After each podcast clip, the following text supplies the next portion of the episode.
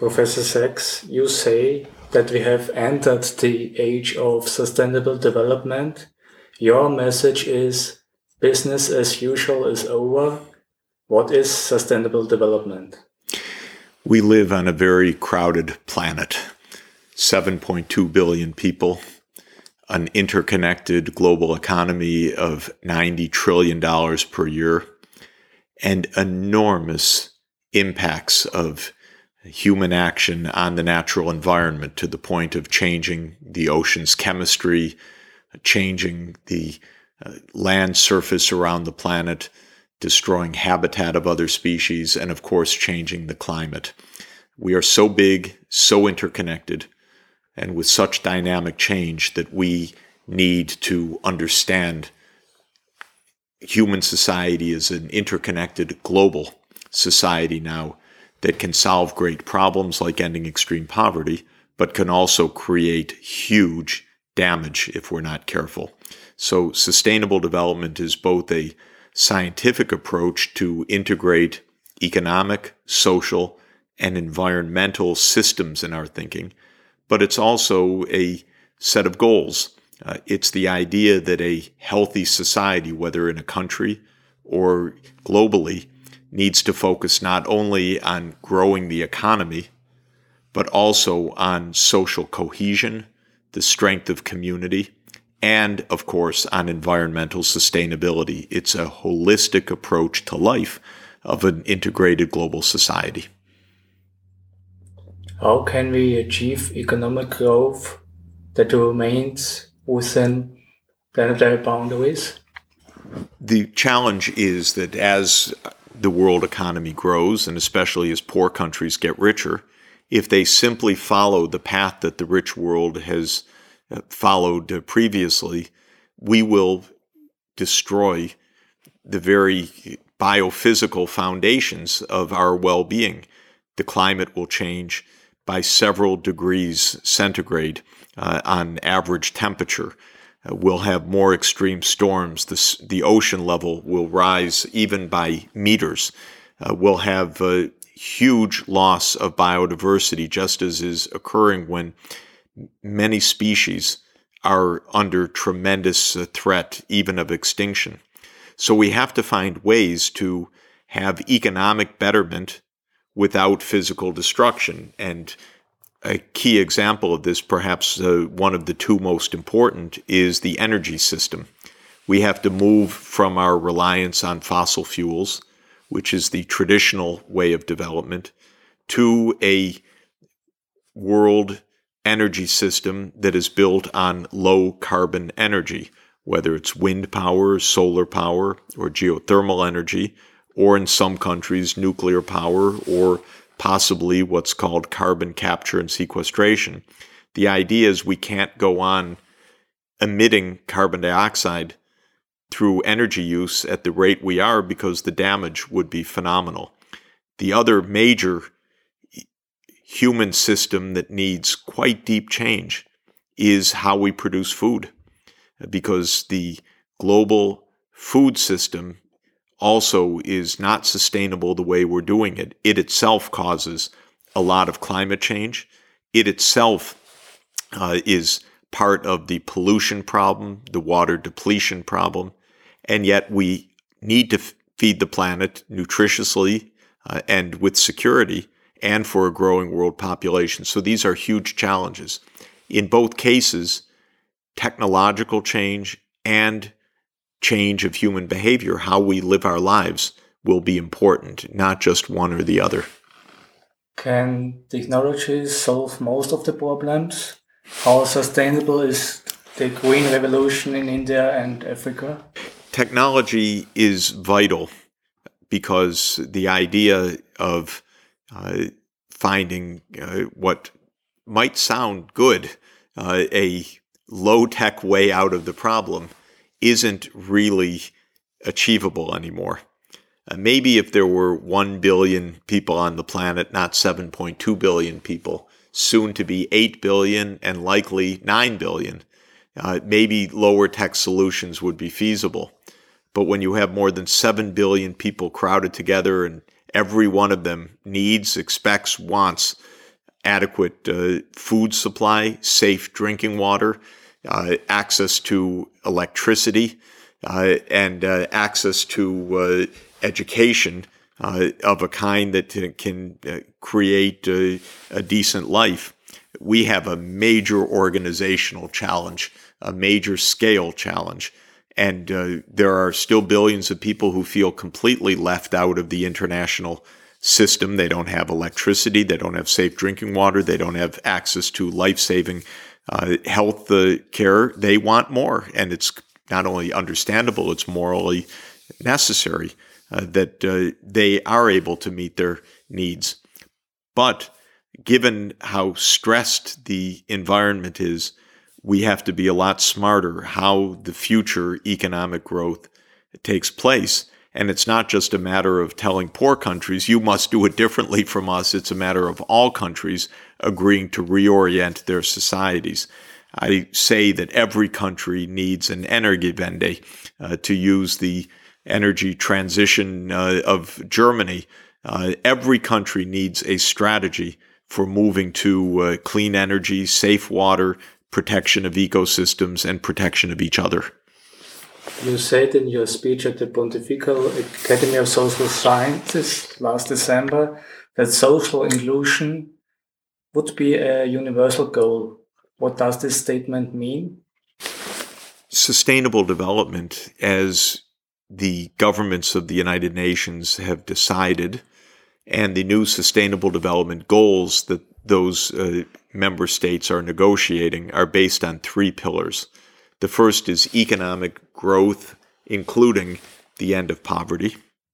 The second is social inclusion, meaning that every member of society, a child, whether born poor or rich, uh, a woman as well as a man, uh, a member of a minority group, a member of a racial minority, all have the same chance, of course, equal protection of the law, but also social attitudes, ethical attitudes that give everybody equality, dignity, and a chance to participate in the economy.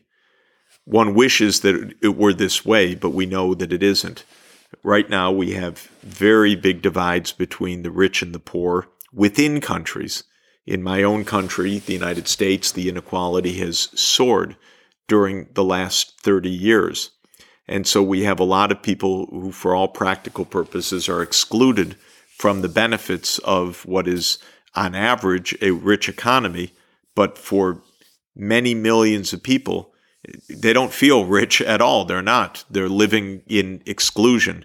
They're living in poverty, even in hunger in America uh, unable to pay health bills. This is the kind of social exclusion that is unforgivable.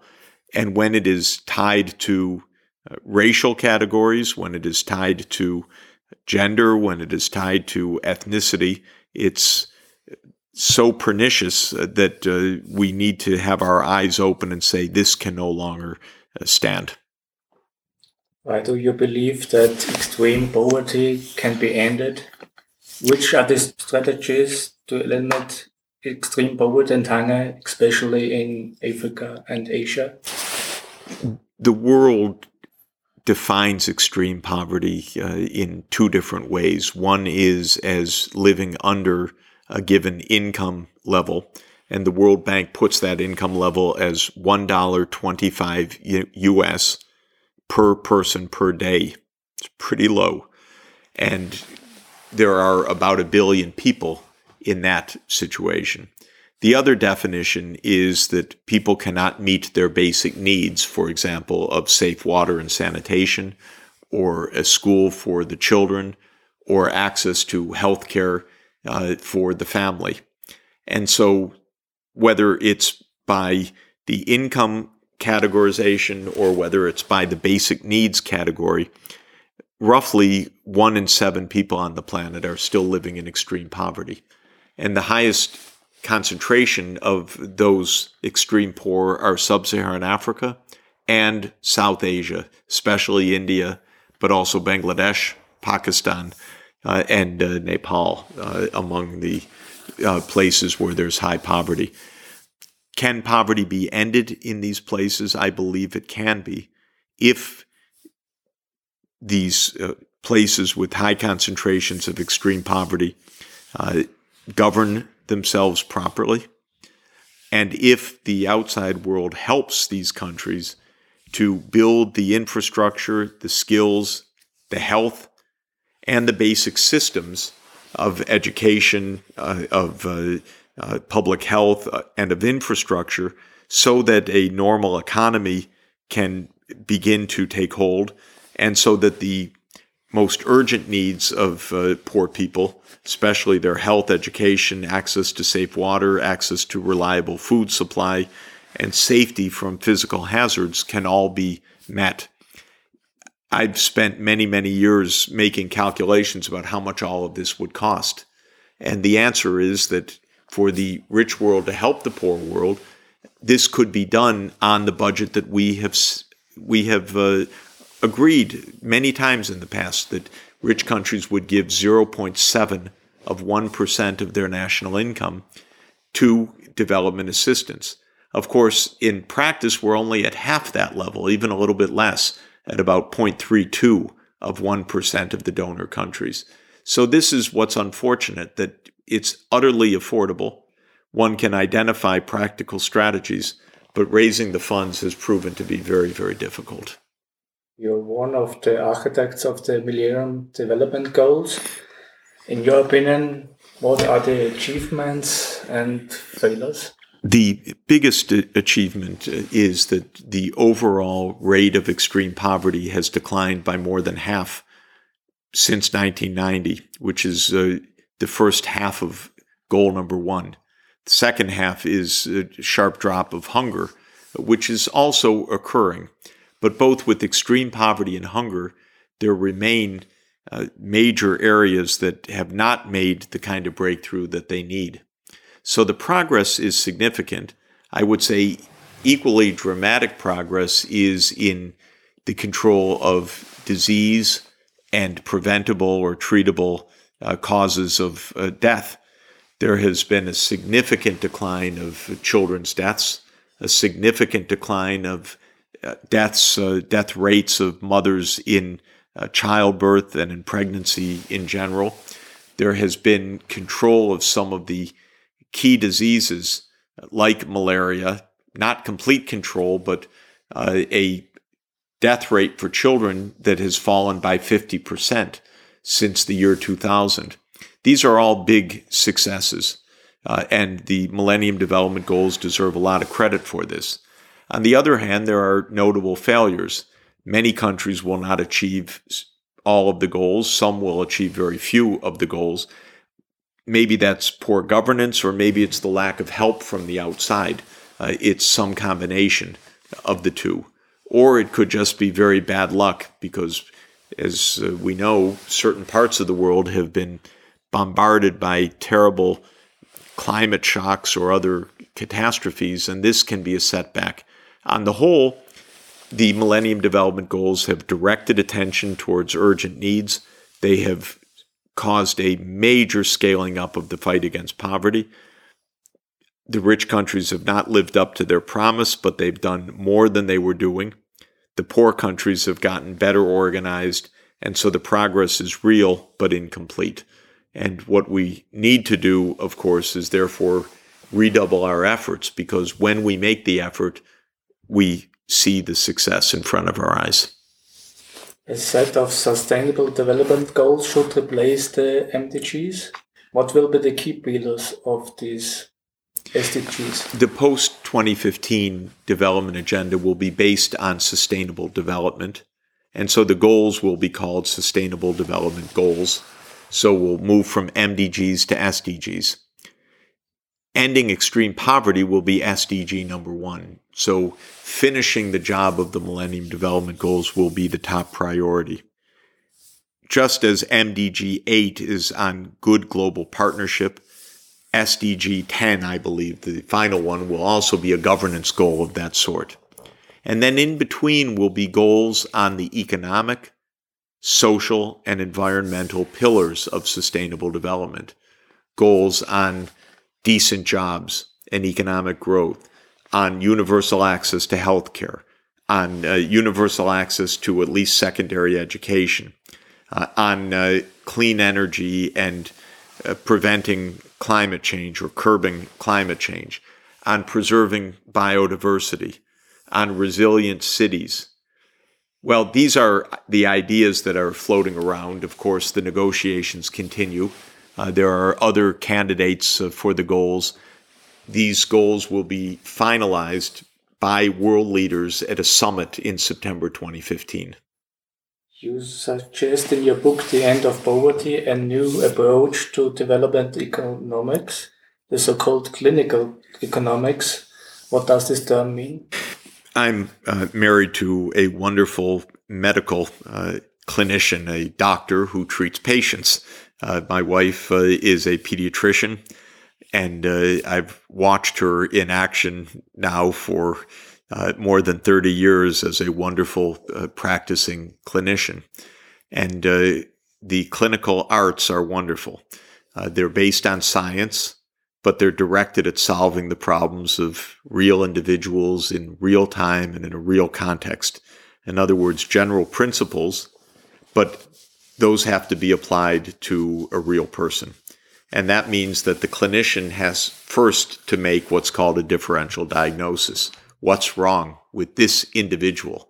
Not what does that big, thick volume say of all the things that could be wrong, but what's the particular thing that's wrong with this particular person at this particular moment in their life and what can be done about it. That's what clinical practice is about taking scientific principles, taking the engineering, if you will, of modern uh, health sciences and applying it to solve particular problems. And as an economist, I feel that this is what good economics should be about as well. Not simply high minded statements or general principles, but actual problem solving in particular places at particular times, and also based on the idea of differential diagnosis too many of my colleagues in economics think there's only one prescription. It's as if uh, they were a doctor that only treated one disease, or they thought that any disease was just caused by one factor, which we know not to be the case. Similarly, when economies are sick, there could be many, many things that are wrong.